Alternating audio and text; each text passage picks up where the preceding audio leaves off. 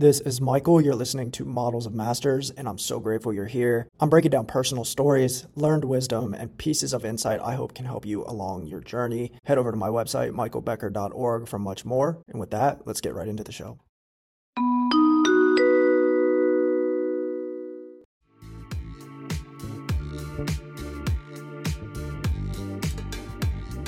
Today's conversation is with a serial entrepreneur and someone who has been on the forefront of the internet revolution and the tech entrepreneurship scene for his entire career.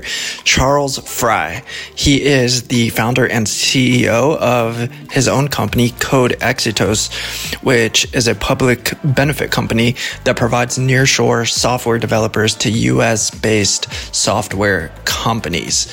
Charles is a tech entrepreneur in every sense of the word. He is a software and services veteran with amazing experience in combining vision and execution to create real business value with his team and with the entrepreneurs that he works with. And in our conversation, you know, we really kind of touch on uh, several different topics related to all of this. We talk about the third wave of the internet, Web3, its practical usability and application, and how to build sort of on top of that foundation of code and software for either new or experienced entrepreneurs.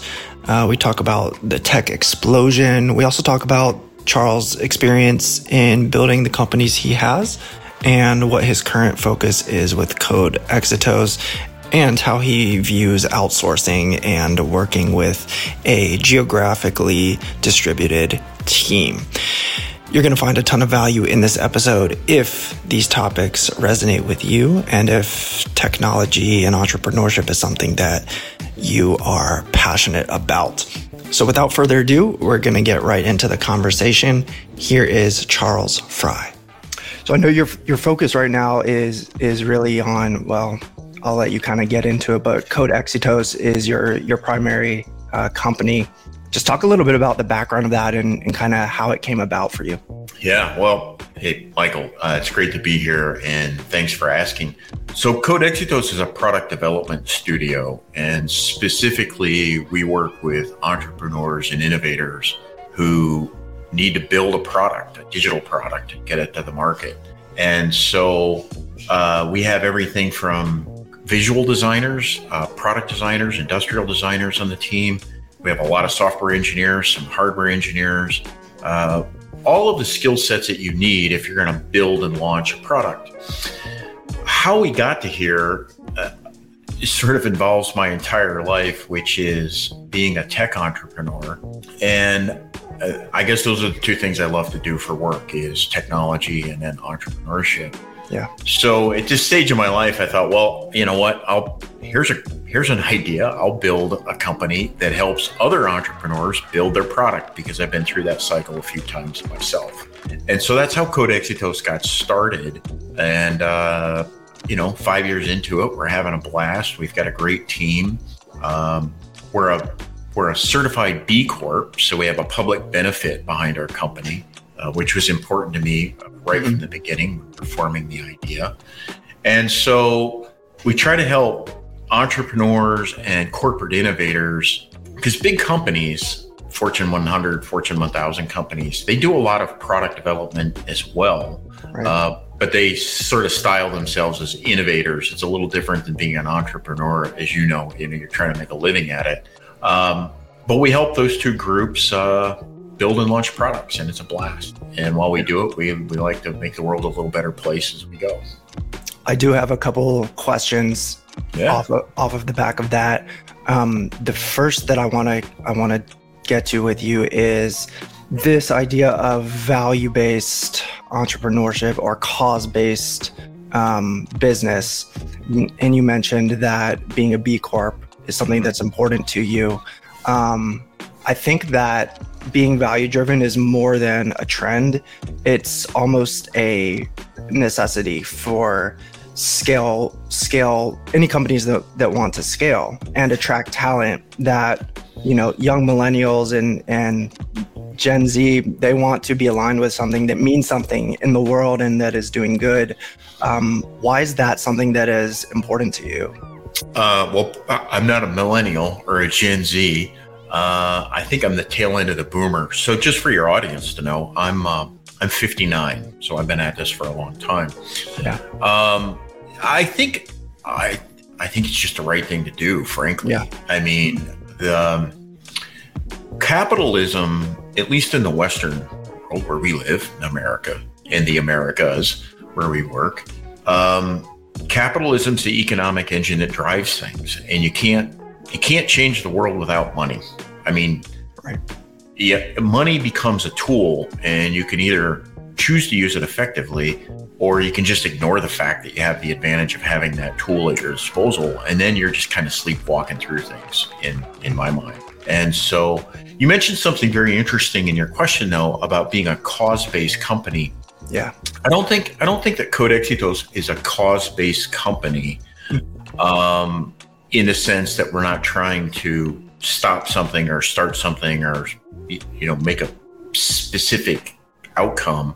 But we're very, um, and our some of our clients don't care about our public mission, uh, and that's okay. They don't have to but but it doesn't hurt, right? And yeah. for us, you're absolutely right. For our our team, we have about 125 people in the company, and they're predominantly young, under 35. And uh, yeah, it matters a lot. To them. Yeah. And I'm I'm happy to see that energy, and uh, they're doing things I could never have done by myself, or even thought of by myself. So that's awesome. So wind them up and let them go.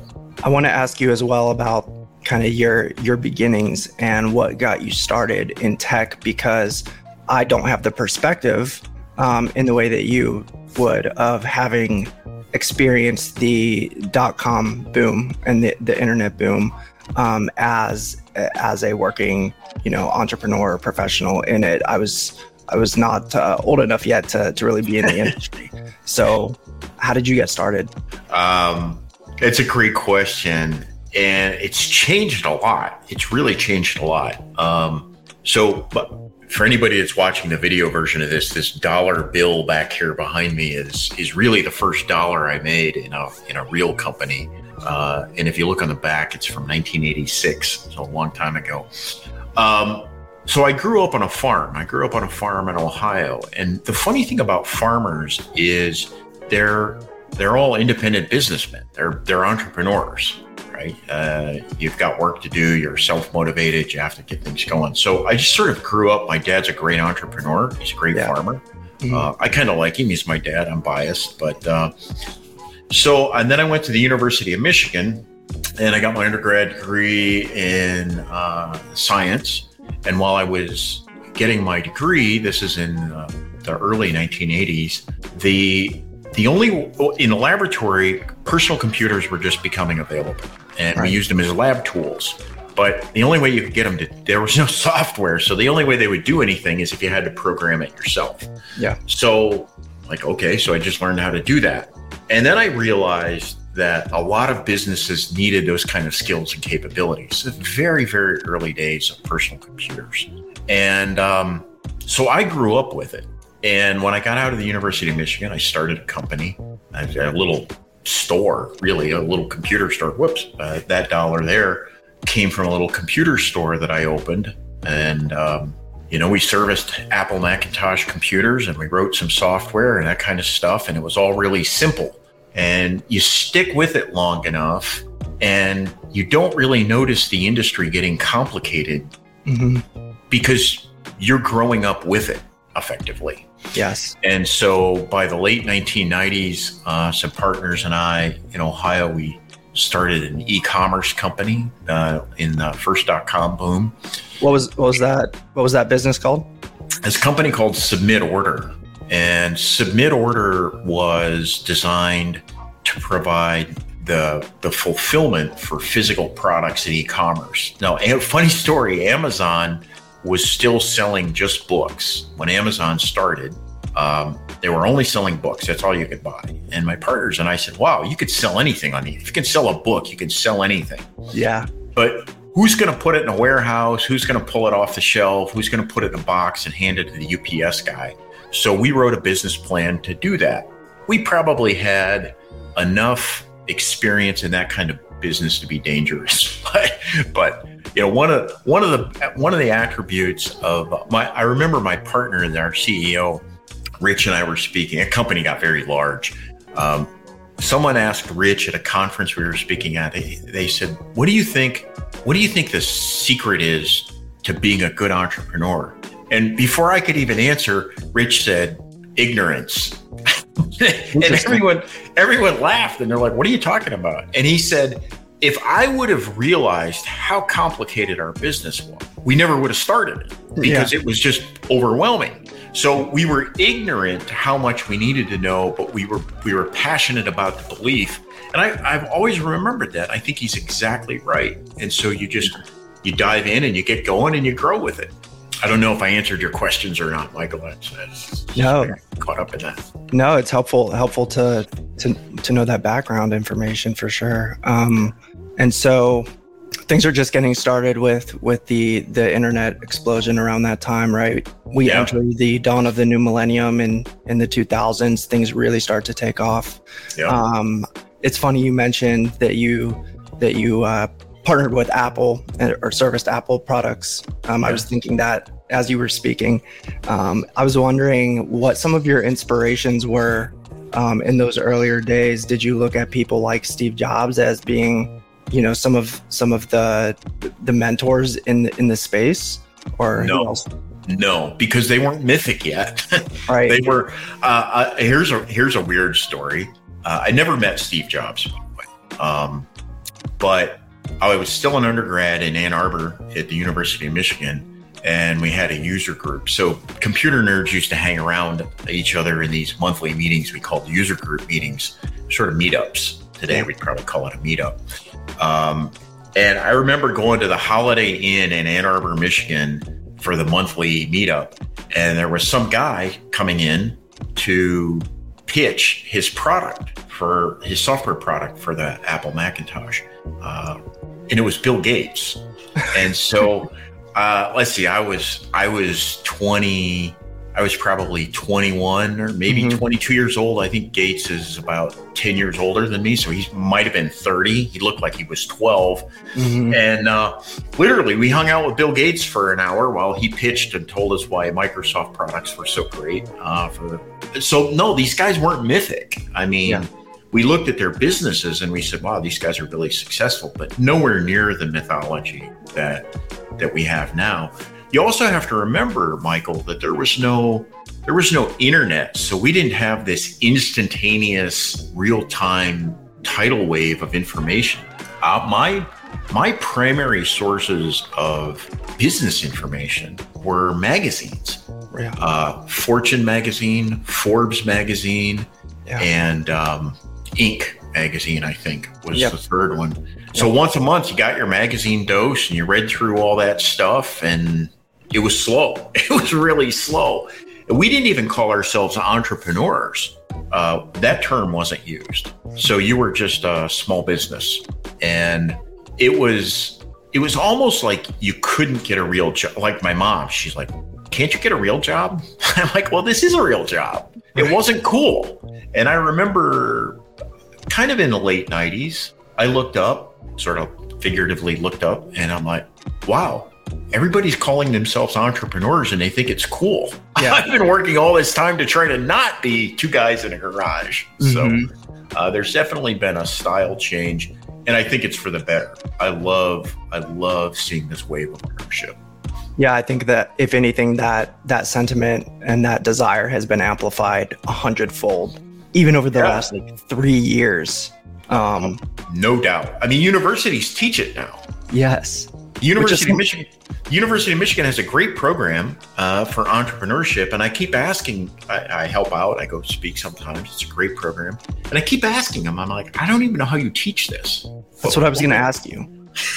what, are what are your thoughts on like academic entrepreneurship classes or, or yeah certifications? I think to me personally, I'm not an academic guy, so uh, apologies to my friends and academics who are all far smarter than I am. But to me, trying to teach entrepreneurship is about like having a course in how to fall in love. Um, it's like, well, you can describe certain aspects of it and you can outline behaviors that are more constructive and less constructive. Um, but ultimately, you got to go out and do it, and your mileage is going to be your mileage will vary uh, for what other people are or experience. But I think when I look at the programs overall, um, they make sense. I mean, there are a lot of skills that they teach that I just sucked at. Uh, I, because no one taught me, you know, basic accounting or right. like one of your one of your guests uh, on your show, which is super cool show, talked about mastering the numbers for your business. And dude, that took me years of just trial and error to figure that stuff out. So I think the universities do people a good service by teaching the skills. Yeah. Uh, but that's not going to make you an entrepreneur. You just got to go out and, you know, get dirty with it and, you know, accumulate your sto- war stories. It's, it's very similar to, you know, to reading. Like you need to read to learn, just like you you you go to school to learn how to learn but it's never going to replace the experience and the learnings of actually doing the thing. Yeah i think um, that's right. and uh, just to, to draw a segue from that i'm actually in the middle of the book called the third wave. It was written by steve case who is the founder of aol yeah. And really really interesting the way that he describes kind of the transition that he's been through which which you sort of echoed of um, those early days and how much has changed since then. And as we kind of make this transition from Web 2 to Web 3, you know, the second wave to the so called third wave, um, what, what I'm seeing, and would love your thoughts on, on this as well, you know, is a really interesting transition from, I think, one business model to, to a new one, or maybe just an evolution where it was like, you know, the last decade sort of create an app create a great product um, or platform, build your audience on that platform as big and as high as you can, and then monetization happens as a result of that, or you figure out monetization as you as you iterate. Um, but going forward, it's really going to be more about uh, partnerships as just having an app will sort of be table stakes. Um, uh, those skills and those capabilities are pretty much going to be widely widely mastered. Um, so it's about what you do with it and the people and the networks that you're able to build.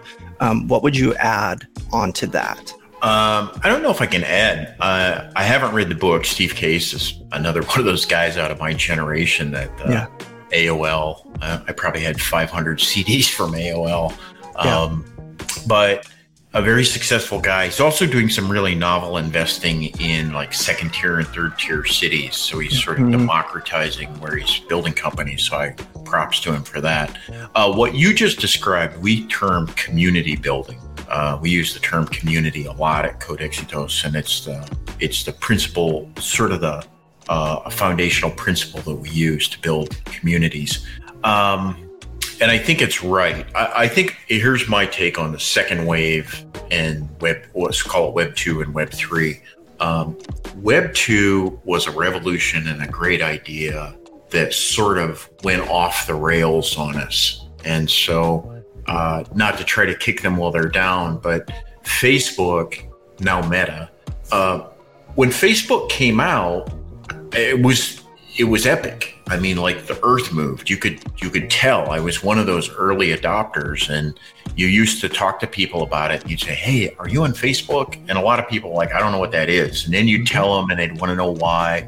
But the the notion that if you and I were buddies and we wanted to stay in touch, that we had this rich platform to use, it it served a purpose. It was it was fantastic. My kids were in university. I, you know, we could stay together as a family. All that stuff was great. But it it's outstripped what I call human scale. Suddenly, I remember my daughter. She said, "Oh, I have a thousand friends on Facebook," and I'm like, "Honey, you don't you don't have a thousand friends. Right. That's that's impossible." And so what we saw with Web two was this centralization consolidated. A few of the big companies won right? Because Facebook won and MySpace died. And so you had this concentration of billions of users. And as people, we don't have a thousand friends. We don't have a billion. I don't, not that I'm uncaring, but we don't care about I don't care about a billion people. I don't care if Facebook has 1 billion or 2 billion or 5 billion. What I care about are my friends, my colleagues, people that watch your show that might want to ask me a question. It's a very small community that I want to foster. And I think that's what Web3 is going to come back to saying, hey, Michael, this is your community. Mm-hmm. If you want to monetize it, you can. That's a possibility. Yeah. Um, but if you just want to nurture this community and be part of a community that enriches your life, people can do that too without all of the things that we're seeing in especially the social media world of you know censorship and deplatforming and all that other stuff. So i'm hopeful that web3 brings us back to a human scale way that technology enables us to work together. Yeah definitely. I, i'm in agreement with that. And for me being being sort of like a digital native it has been really fascinating almost like a, a, a ride um, to go from those early days where I very vividly remember AOL and AIM coming home after school every day and um, logging into these platforms like they were an extension of our lives because to to us as, as young kids at the time they were. And i'm seeing the same thing with with snapchat and with instagram um, and tiktok you know these days with with kids. Um, so uh, you know tech adoption and and uh, uh, addiction, I think, is a uh, an interesting um, topic. I don't want to dive into that, but well, I'll tell you. I'll give you a hint here. I'm, I'm gonna. I can't tell you about it, but we've been working on a product that's going to be released in the next couple months that addresses this exactly. So if you want to do a deep dive on it, let me know, and uh, yeah. uh, I'll give you some behind the scenes stuff. But we're going to launch this product. We're building it. It's super cool, and it it's. I think you lead it up. I'd love to talk to you about it. Give, give us just like a, a one minute like hint or like a high level overview. Yep. Uh, you can build your own personal social network completely autonomously without a centralized platform, and you own it. You won't get creeped on by ads. Nobody's going to try to monetize you or your user base. You can monetize your user base if you want, but that's entirely up to you. Yeah. Uh, and it's it's all of the benefits of kind of the early promise of Facebook, where you and your friends could stay together and hang out and talk, or your family, or your church group, or your school, or whatever, um, with none of the heavy centralization. It's it's a Web3 based app. It's fully decentralized, so you control your community and your community self governs, and it's super super cool. So something similar to like what a Nextdoor might enable for communities. Yeah, a little bit. But bit. that allows right, everyone to create their own. Exactly right. Cool. Cool. We'll keep on the lookout for that. Okay. Um, yeah, that's awesome. I did want to ask you as well about kind of a, another aspect of the rise of Web 2, and we'll see how it plays out going into Web 3. But, you know, with Code Exitos, you work specifically with uh, nearshore developers um, with your team in, in Central America or Latin America. Yep. Um, I wanted to ask you about this phenomena of outsourcing and um, sort of what you see as the next frontier for development specifically on a global level um, with the rise of entrepreneurship specifically domestically and how those two worlds will play together going forward yeah okay um, well i think when i when i look at problem sets problems and opportunities are kind of interchangeable I ask myself one of the one of the important questions I try to ask myself is what what is unchangeable in this picture? Like what's never going to be able to be changed? Mm-hmm. And there are degrees of that. Like some things are never going to change, and then some things are just huge effort to change them, and some things are just just have to get off your butt and change it. Here's what's not going to change: uh, the world is not going to shrink down into a single time zone. It still takes a long time to travel all the way around the world, and so um, that's not going to change. Put a pin in that for a second. What we're learning that is changing is there are smart people everywhere. We say there are brilliant minds everywhere in the world. So now the question is how do we connect those brilliant minds into a community yeah. that can build, you know, build your product? what's the model of master's product that you want to build and how do you put a team together to do that mm-hmm. All right well with technology just like we're using now it's not terribly important that i'm sitting next to you you're in las vegas you're still doing your business. You know you're a kind of a workcation what i would call it. Um, i'm here in central america right now talking to you. No biggie all right, right. so that's great. But if i was in australia right now it'd be tw- we'd have a 12 hour time difference. One of us would be asleep one of us would be and if you wanted to come and visit me it would be a really hard expensive long journey for you to do that that's not anyone's fault. It's not the fault of someone in australia or india or vietnam. I've been to all those places. It's just the fact of the world's the shape that it is and we're not going to change it. So uh, Codexitos is all about focusing on the Americas, not because I don't know there's more of the world or I dislike people in uh, other parts of the world. I've been all over the world. But the reality is, if Michael, if you wanted to fly down and uh, visit with me, it's a two or three hour flight from. It's about a three hour flight from where you are right now, maybe right. four. Uh, I'm in the same time zone as you are. It's just easy, right? And ultimately, for entrepreneurs, when you're building a company and you're building a product to go with that company, uh, collaboration is fundamental. I mean, you just have to be able to, like, hey, Michael, I've got an idea. What do you think about this? Nah, I don't like it, Charles. Do something else. Boom, done. Conversation over. Um, and so, what we're trying to do is take the best of technology and the realization that the physical world isn't going to change its shape or time zones just because we wish it would and right. blend those all together to where we have brilliant people collaborating in really cool ways does that make sense yeah yeah it does so and, and there'll be more of there'll be more of it fair to say that global geographically dispersed teams are only going to expand and continue to become more um, more that way.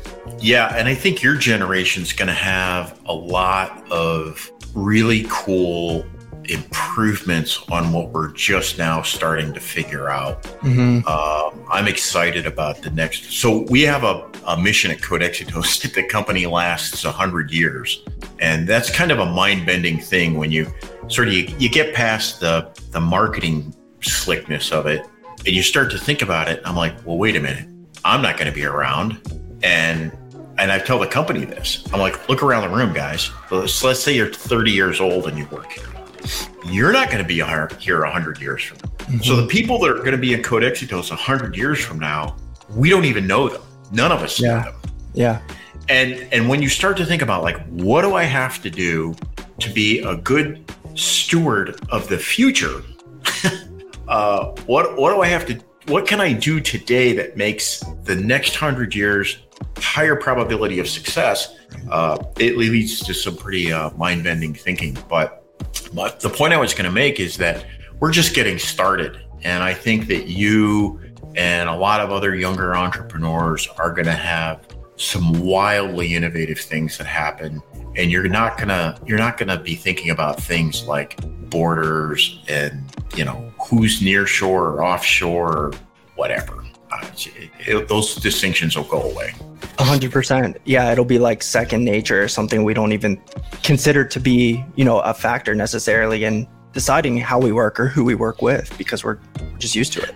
I think it's exactly right. And like I said, we're we're making we're kind of heading in the right direction. I think there are a lot of good, encouraging signs, but uh, you know, the only thing about the future, 100 years in the future, that I regret is that I won't get to see some of it. So, mm-hmm. uh, but you're laying the, you're laying the, a great foundation. So, I hope I hope so. Doing what we can. Um, that leads me kind of into the, the, the final topic here that I do want to uh, dive into huh? with you, which is around modern product development. And so, you know, I, I I'm someone who I think of myself as a creative inventor. Um, and always coming up with different ideas, you know, always trying to be innovative with, you know, the things that I'm putting out there and doing so in a different way, which is uh, something that is, I think, important for any creator today is, is a focus on differentiation and creativity, as well as like utility and um, creating something that has actual application for people's lives. Um, what types of products are you seeing come to the forefront as things that have real real promise or real value that uh, excite you or you know uh, inspire you for what the future looks like? I like i like the type of product that i used this term a little while ago in our conversation but things that are human scale. Um, uh, i'm i'm encouraged by products that are designed for people to use in communities and small groups. You know, it's not this billions and billions kind of thing anymore. Uh, I'm also encouraged by products that are thoughtful in the way that they either uh, they're repairable, they're recyclable, they they conserve the environment and resources in some way. Uh, I think those are. I think we need more of that for sure. Um, you know, as there's no point in making our planet small and livable from a technology ease standpoint if it's if it it becomes a toxic dump and we all die off because we kill ourselves. So you know we have to get we have to get more serious about sustainability. Um, so I, I, would say that I would say that the web 2 era that that you talked about i'm gonna have to get that book and check it out. Um, I hope that part of what Web three is all about is more of a hundred year perspective, and I, so I like I like products that are thoughtful in that way. They're not disposable. Um, they make people's human lives better. They don't exist for just a pure, blatant commercial purpose. Uh, yes. You know, let's let's leave that back in the 20th century and uh, get into something. Uh, so that's what I like. To answer your question. Yeah, definitely agree with that. I'm seeing so many great ideas out there that when I see them, it's like, duh, that that should have been created already. And um, right, right. more often than not, there are things that have practical usability to make lives better or to make the planet better. Um, but there's still a lot of there's still a lot of crap being done too. I mean, you you can I mean uh, they, they can always find me and yell at me if they want, but all you have to do is walk into Walmart and look around at thousands of square feet of crap that's just made okay. to extract money from people for stuff they don't need that's going to end up in a trash heap. And I'm like, we got to stop doing that. And especially in especially in the United States, we just have to stop doing that. We have to stop being consumer focused and start being. We can still spend money and enjoy our lives, and there's nothing wrong with that. Um, but it can't be disposable. So. Um, one last question I want to I want to yeah. pick your brain on and going back to something you alluded to with the project you're currently working on right now um, to create sort of like a, an open open source uh, platform for people to create their own their own apps their own companies um, right. somebody has a great idea right and they want to they want to act on it and they want to integrate software or technology or maybe it's a, a software based idea that they have but they're not skilled in development or they don't know what the first step is. And I definitely would fall into that category. I have some ideas, but uh, part of where I'm stuck is I don't necessarily have the skill set to start creating like an MVP or or coding or anything like that. How can people get started with this sort of next wave of things? Yeah, great question. Uh, we're seeing a lot of that. A, a, growing proportion of our client base are uh, made up of people that we call non-technical founders.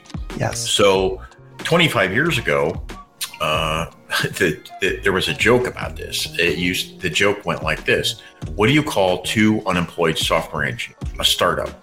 And and because these, you know, two typically guys back at that time. Thank God there are more women in the industry now. We need more yet. But typically two guys. They were software engineers and they have an idea, so they code it themselves, you know, or they get some of their buddies to help. And so it was sort of nerd the nerd parade kind of thing. Bill Gates is a perfect example of that.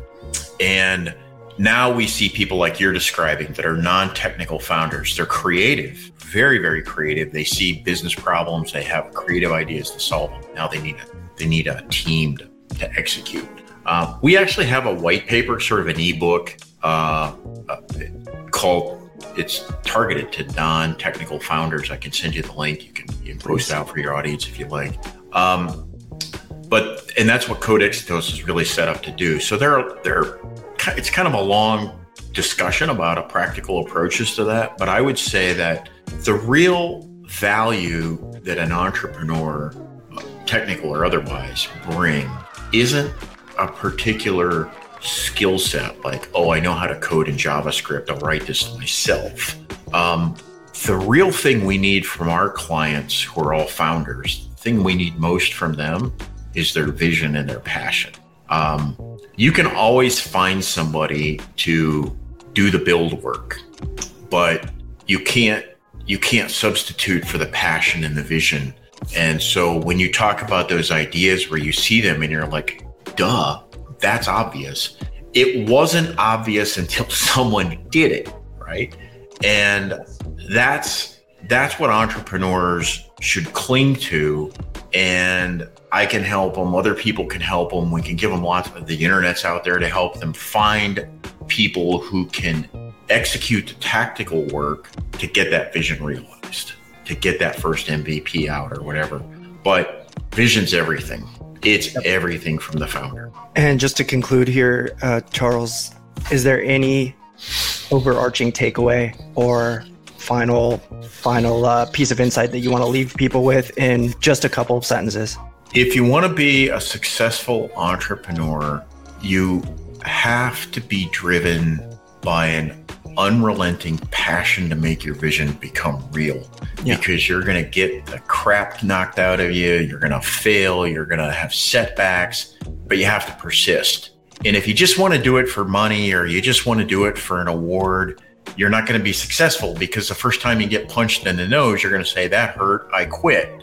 Um, but all of my friends that are successful entrepreneurs have been driven by passion. So they get punched in the nose and they go, Wow, that hurt a lot. Um, but I'm still going to do what I'm doing. And they go right back at it. So, um, yeah, it, passion's everything. Passion love is everything. Love it. Love it. And uh, where can people go to connect with you and to learn more about what you guys are, are working on? Yeah, codexitos.com um, is the website. Uh, our contact information's out there. You can find me on LinkedIn. Uh, if you find me on LinkedIn and you connect, just tell me in the message connection that you know you saw the show or you listened to the show and you want to connect. Um, I, you know, random unknown LinkedIn connections are getting a little tough to keep up with these days. Uh, but I would say either LinkedIn for me, uh, the company Code Exitos is on all the social media channels, so you can find us out there. Awesome. Um, and we'd love to. Hey, the conversation's free. Getting to know people and and hearing about ideas, we love it. We spend all of our time with entrepreneurs and innovators. So if you're in that community, we want to be helpful. Perfect.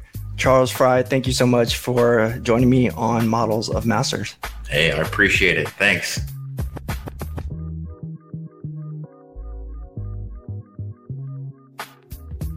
Hey guys, that's it for this episode. Please be sure to rate, review, comment, and share. Everything helps. That's it for this episode. Thank you so much for listening. My book, Content Capitalist, is on sale now. Grab your copy by visiting my website or tapping the link in the episode description. I also just released the online learning portal, which expands on what I share in the book. This includes four hours of edited, captioned video tutorials and trainings, plus dozens of downloadables and templates. Between the book and the e Academy, you're going to be equipped to literally blow your revenue targets out of the water and eviscerate your competition this year, all by putting content at the core. Please subscribe to the podcast, rate, review, comment, and share all the things. And hit me up on LinkedIn if you'd like to connect. I am here to serve you. And that's it. I will see you in the next episode.